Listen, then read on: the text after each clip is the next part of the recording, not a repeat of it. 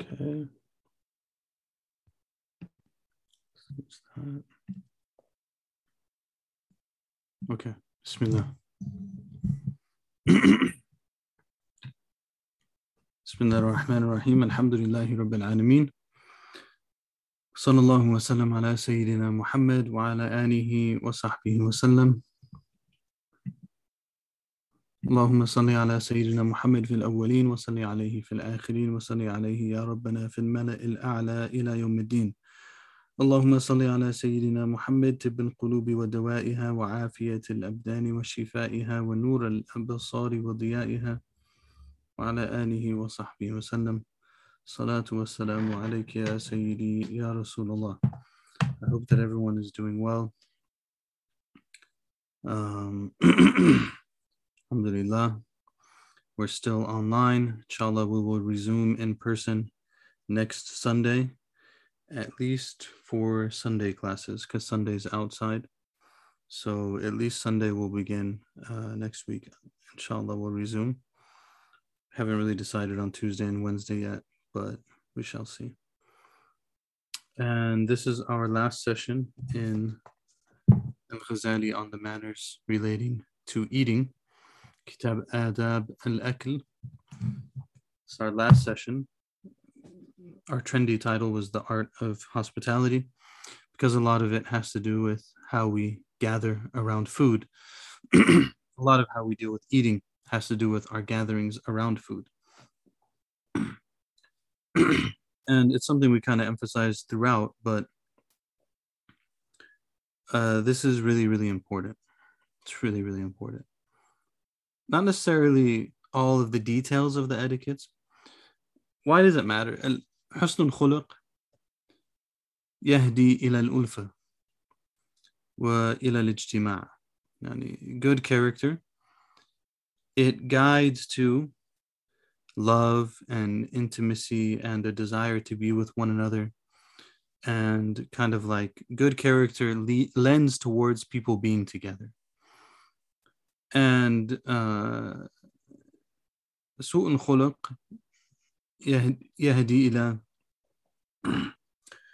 niza' wal shiqaq, that bad character leads to conflict and the pulling apart of people. And so when we're talking about what is one of the major reasons that we come together oftentimes is to eat. And what is it that keeps people together when they come together like that is good character. And of course, inviting people to food is good character also, which we talked about at length in this text. And so everything that we've covered so far is kind of pushing this idea of it's really important that we come together, that we break bread together, that we eat together. And it's also important that we do that in ways that show a high amount of respect for one another, and also in ways that lend towards us wanting to keep coming together, and that bring the hearts together and kind of, you know, makes us like, you know, I just want to be with them. I want to sit with this person. I want to eat with this person. I want to be around this person. And we are doing actually something for society when we do that, you know, when we know how to get along. Good manners is not just about like, you know, sometimes we have this really strange tendency in like American culture, especially I think in the West Coast might be a little bit, the West is a little bit more wild. I think like we tend to reject a lot of things. We're like always against something. So we have this kind of like rebelliousness against manners, because manners is like this thing that's controlling you and stuff. No, it's not about manners being something that controls you. It's about manners being something that helps us to stay together. And we want to stay together as people. This is not just as Muslims, but as people in general, we want to be able to interact with each other in ways that bring people together and keep people together. And like, how great is the person who's able to maintain relationships with all these different types of people or kinds of people or people with different perspectives? They're able to bring them together. They're able to manage the conversation. They're able to deal with them and make them happy and so on and so on. That's an amazing thing. And that's a beautiful thing, and that's an important thing. And of course, one of the things that the Prophet ﷺ did was that he brought together people of very disparate backgrounds. He brought together the poor, the rich, the in-between. He brought together the business people and the tradespeople and the agriculture, you know, the farmers. He brought together people who were Arabs, people who were not Arabs, people who were from dark-skinned places, people who had dark skin, people who had light skin. So he brought everyone together, sallallahu alayhi wa sallam. And, you know, when we come together, we're going to offer some food. So a lot of this is about hospitality. It's about how we treat each other and how to make that part of how we do things. One of the things that we've seen from shuyukh over and over again, like sheikhs, is that they're always feeding people. You know, they're just always feeding people, and their institutions are always feeding people. They're always giving food to people, and that's a priority, and it's something that's emphasized, and it's something that matters. And a lot of times it's just like the family, you know, you go in the back. Someone told me recently they were somewhere and they were helping to serve some of the food and stuff. And then as they were helping and they got kind of like involved in the helping and the supporting and everything, they realized that the food was just like all the food was being cooked and served by the family of the sheikh. Is it possible that they could get someone else to do it? Maybe. But then who would have the honor of serving the food? It's not about like, can I get someone else to do it? It's not, this is not a menial thing. Like, oh, I just need to get someone else to do it so that I don't have to do it. No, it's like, I want to do this. I want to be the one who's feeding the people, who's serving the people, who's taking the food and putting it on someone else's plate. Of course, COVID has its own issues, but taking the food and putting it on someone's plate and like making sure they're taken care of and making sure they had their food and so on and so forth. These are actually really important things. And there is like a spiritual component to it as well, of being believers and breaking bread together and serving each other, and food that's served from the heart and someone who's with love, right? Like what's, I think we talked about that in one of the sessions. Like why is the mother's cooking always the best? Because no one loves you the way your mother loves you. So when your mother's serving you food, it's a different kind of food, right? So, you know, all of these things are stuff that's come up in the course of this text. The section that we have today is very short, actually. It's only a couple pages at the end. And then we're going to conclude this. As you know, next Sunday, we have a special guest, Dr. Hisham Hellier, who's an academic and a person of knowledge and a person of spiritual insight. And we're very happy that he will be joining us. Alhamdulillah, it's a blessing. It's an honor. And, he's already arrived in the U.S. Inshallah, he gets here safely. He just arrived in New York. So he's going to be spending some time in New York and then D.C. and then here and also in the Bay. So it'll be quite a trip for him. But he said, you know, he wants to see different places. Hopefully the storm doesn't keep him. But inshallah, or the Omicron, or there's only like how many things are possible. The Qadr of Allah, you don't know what the intervention might be. Alhamdulillah, we'll see what goes on.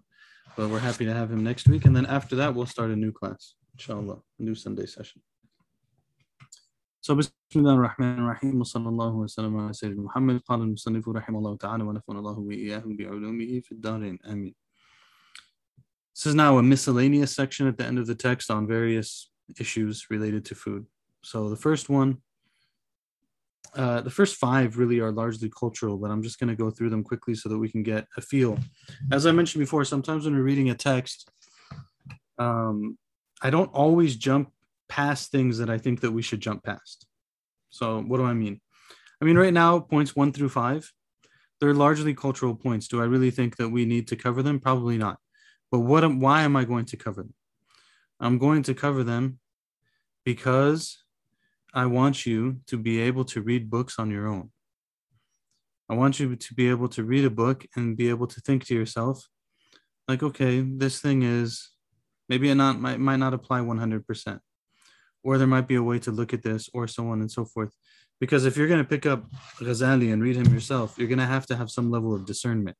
There's going to be some things that are very clear. There's going to be some things that are not. And that's why part of why we teach through text oftentimes when we read section by section is that if you're paying attention while we're doing that, you'll notice that sometimes I'll read something and I'll say, this one, maybe you take it with a grain of salt. This one, why would he say it that way? Does it sound strange to you? So on and so forth. Like, because we want to be able to work work with the text and gain kind of like a little bit of that acumen, so that you're not always like sitting here listening to me for everything, right? You can read things on your own too. So number one, what does number one say? One, it is related that Ibrahim al-Nakhai, rahimahullah, radiyallahu an, Ibrahim al-Nakhai is from the great scholars of the Tabi'een, the generation that were that met the companions of the Prophet sallallahu alaihi wasallam. He said, to eat in the market is ignoble. To eat in the market is dishonorable, essentially, right?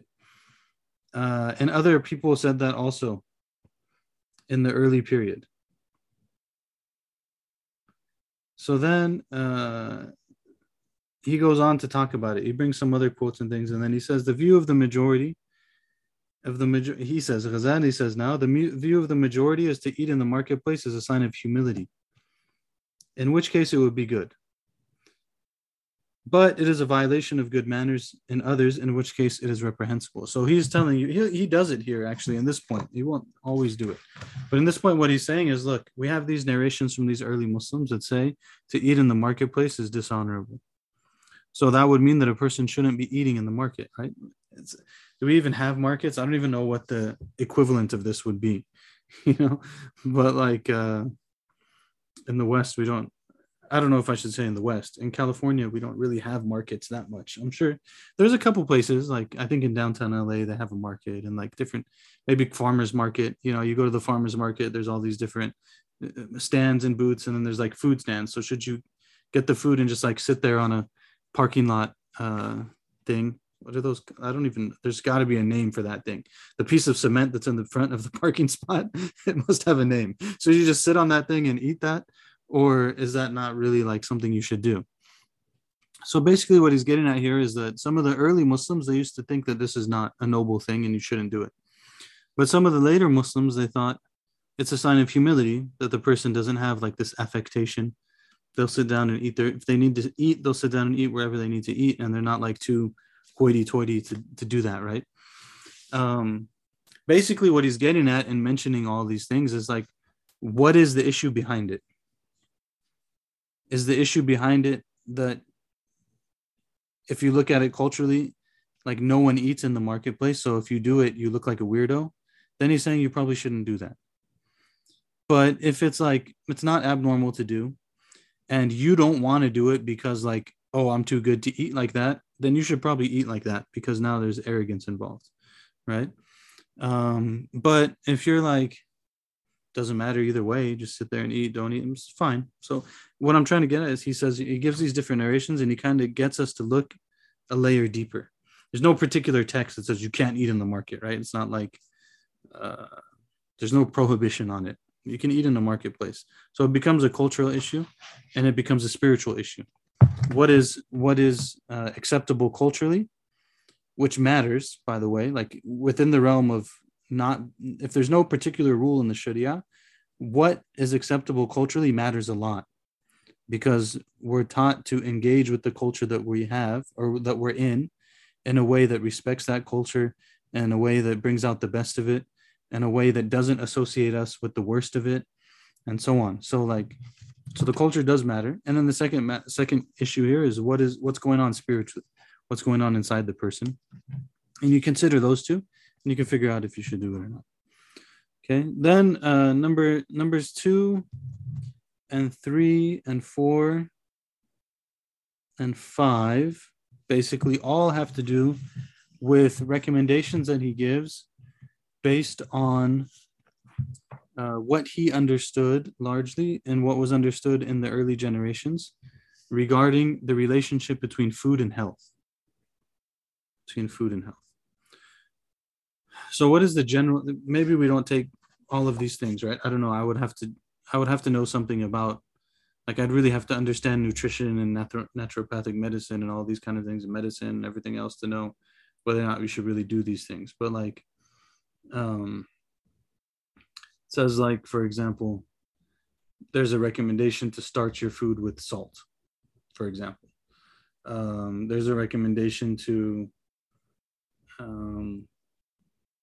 eat breakfast before you go out in the morning, you know, so on and so forth. The point here is that one should not only think about whether or not the food is acceptable, we also think about what is our relationship with food going to look like in terms of our health.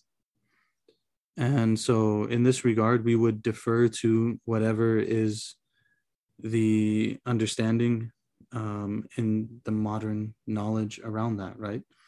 So if we know that certain foods are really bad for you, if we know that certain foods are better for you, if we know that when you start your meal, it's good to start with X or Y or Z, then we would do that if we know that, whatever it might be. And so these become areas where we should, you know, we can do some research, we can study. I would mention different things, but especially when you live in California, it's like every 3 weeks there's a new eating fad and like there's a new diet thing and there's like everyone has opinions on everything. It's like more dieting in California is more controversial than vaccines, you know. It's like, so I don't want to say anything. I might upset somebody or something, but basically, you know, do your research and talk to people you trust and come up with like, what are the things that I'm going to eat? What are the things that I'm not going to eat? So that I can have a relationship with food that is positive and good for my health is the point. Should be good for your health, you know? So we want to eat in ways that are good for our health, eat in ways that enable us to do the work that we need to do to be sources of good in the world around us, and so on and so forth. So basically all of 2 through 5 deal with those kind of advices. One says like, and Hajjaj asked a doctor, tell me things that, you know, they're going to help me. And then he told him this and this and this and this. So go to a doctor, ask them.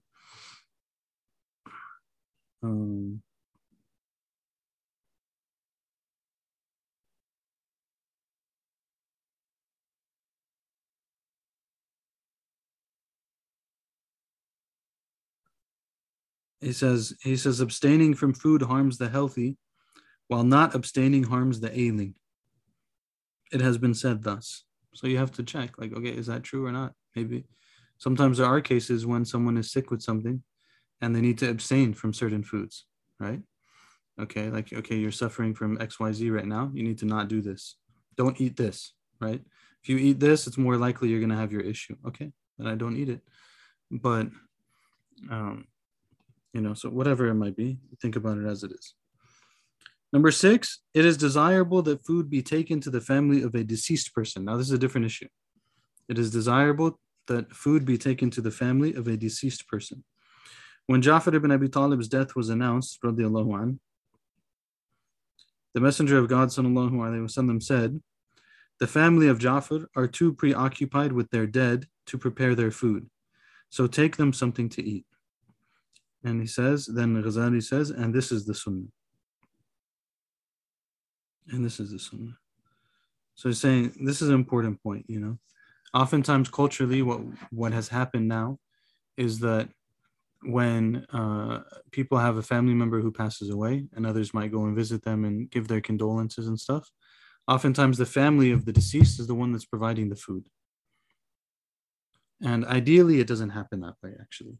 Ideally, the way that it happens is that the family of the deceased, they have enough to worry about, right? Like their loved one has passed away, they're dealing with grief, they're dealing with all of these different things. They shouldn't be the ones who are worried about having to feed everyone, but rather someone else should actually take care of that food and handle the situation for them so that they don't have to worry about it.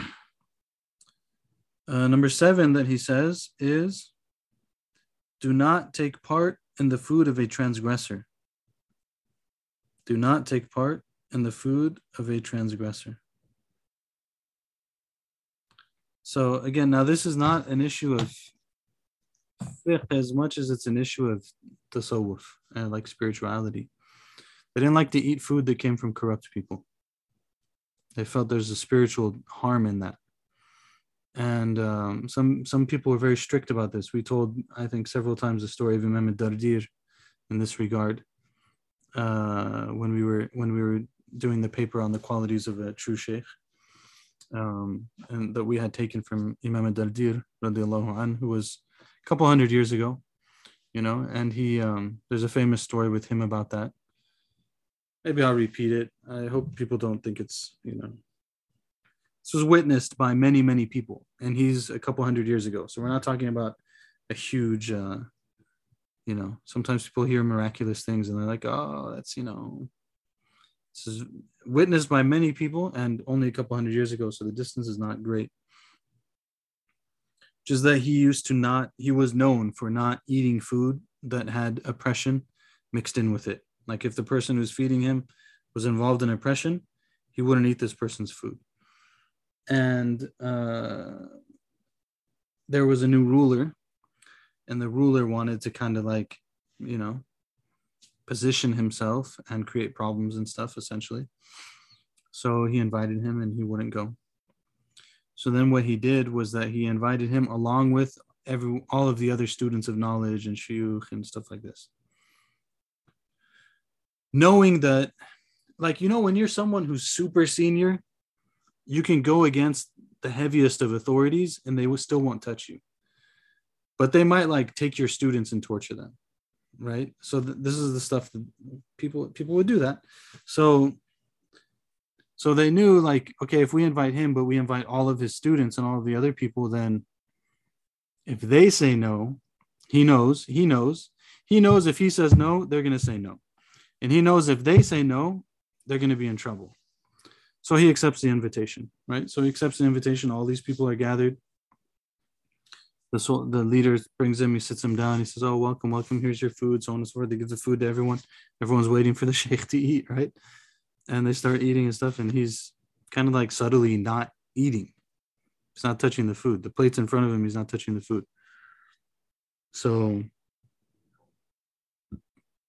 you know, the ruler gets offended. I put this food in front of you. Is it good manners to not eat the food? And he says, you know, I don't eat food that has any oppression mixed into it. And so then he gets even more offended. You know, are you saying that my food is, well, you're the one saying it technically. Right? All I said was that I don't eat things that are like that. If your food is like that, then, you know, it is what it is. But he starts, you know, well, you're not going to eat my food, and this, you're saying my food has oppression, but you don't have an evidence. How are you making a claim when you don't have an evidence, and so on and so forth? I thought you were this big scholar, whatever. So they say that where's your evidence, everything else? They say that he put his hand, grabbed a handful of rice from the plate, and held up the rice and made dua. Oh Allah, if this thing has, you know, oppression in it or whatever, then show us. And as he was holding the rice, they say that blood started to drip from it. Like actual blood just dripped from the rice in the gathering. And, you know, and that was that. So he didn't do that. Many people, they wouldn't eat from this food. Ghazali says, if you're compelled to do it, meaning like if you're forced to, then, you know, do what you have to and eat as little as you can and so on and so forth. Said it was related that Dhul-Nun al-Misri, he was one of the early righteous people, was imprisoned and did not eat for days while in prison. He had a sister in God who sent him food through the hands of the jailer with money she made from her spindle. And he abstained and did not eat. So she knows he's not going to eat the food they give him. So she is working herself, making her own money from the work of her own hands and getting the food and bringing it to him, bringing it to the jailer. Because she can't bring it herself, she brings it to the jailer, and the jailer brings it to him. But he's still not eating. So the woman was upset about that, and she said the food was legitimate, or like, what is going on? How come you're not eating the food that I'm bringing? So Dhul-Nun al-Misri, he said, the food was legitimate, but it came to me on the dish of a transgressor, referring to the hand of the jailer, and this is like the pinnacle of piety. Okay, so he's saying, I'm still not, like, what you gave me was fine, but it came to me from this guy's hands, and I'm not eating from this guy's hands. These are people of very, very high rank. Okay, so that's number 7. Number 8, and what comes afterwards are all kind of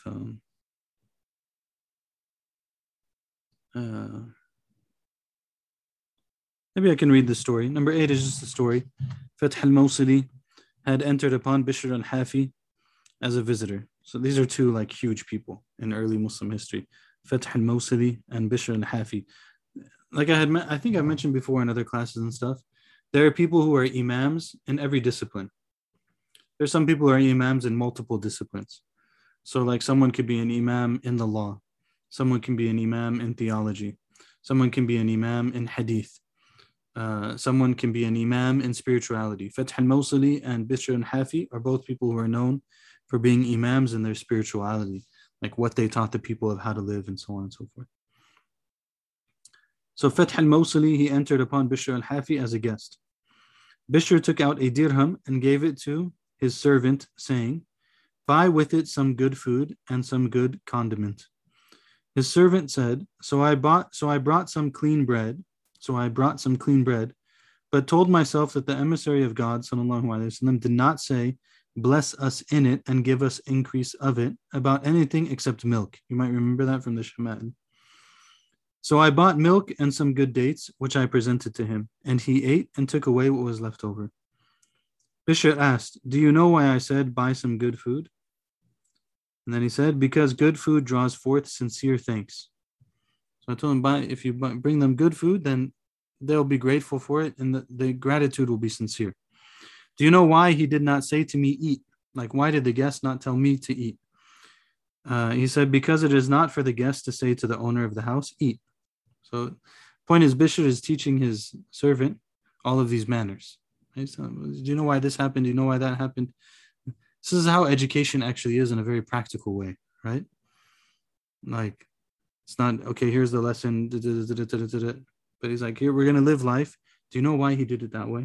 Do you know why we did this way? Do you know why I said to you this and not this? There's actual reasons behind these things. It's not just haphazard, right? Like, why did he do that and he didn't do this? There's oftentimes reasonings behind it. Do you know why he did not say to me, "Eat"? Because it is not for the guest to say to the owner of the house, "Eat." Do you know why he carried off what was left over? And he said, "Because if one's trust in God is sound, then carrying it off will not do any harm." So if there's no problem in taking the food, as long as the person has trust in Allah that Allah will take care of them and so on and so forth, they can take the extra food. Okay.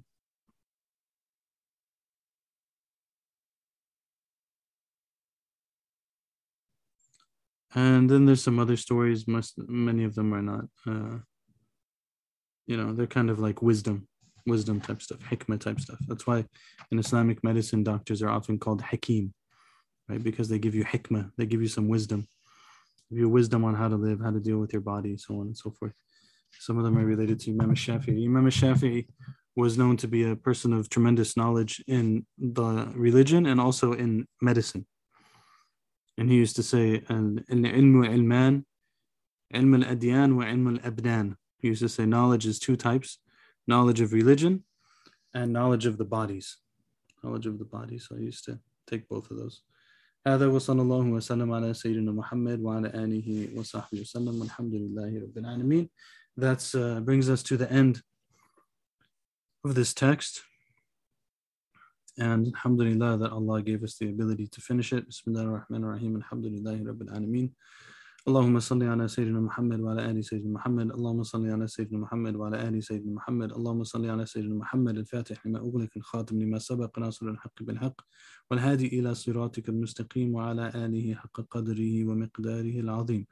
الصلاة والسلام عليك يا سيدي يا رسول الله اللهم وفقنا لما تحبه وترضاه واجعلنا من عبيدك السعداء واختم لنا ختم الشهداء وامتنا على كلمة الهدى اللهم بارك لنا وفينا يا الله يا أرحم الراحمين أكرمنا وافتح علينا وبارك لنا يا الله فيما أعطيتنا وفيما منعت اللهم كن معنا ولا تكن علينا انصر إخواننا المستضعفين في كل مكان. Allah, we ask you for knowledge that benefits us and for the ability to act upon it. We ask you, Allah, to accept from us our efforts in reading this text and to make it a source of good for us in our lives and in the lives of our loved ones. We ask you, Allah, to help us to rectify our relationship with food. We ask you, Allah, to make us very hospitable in the way that we deal with others. We ask you, Allah, to make this course a means of our benefit and not a proof against us. Allah, we ask you to give us good in this world and the next, to protect us from all evil. We ask you, Allah, for healing for those who are sick and for mercy on those who have passed away. Allahumma ameen. Sallallahu wa sallam ala Sayyidina Muhammad wa ala alihi wa sahbihi wa sallam. If you have any questions or comments or anything, please feel free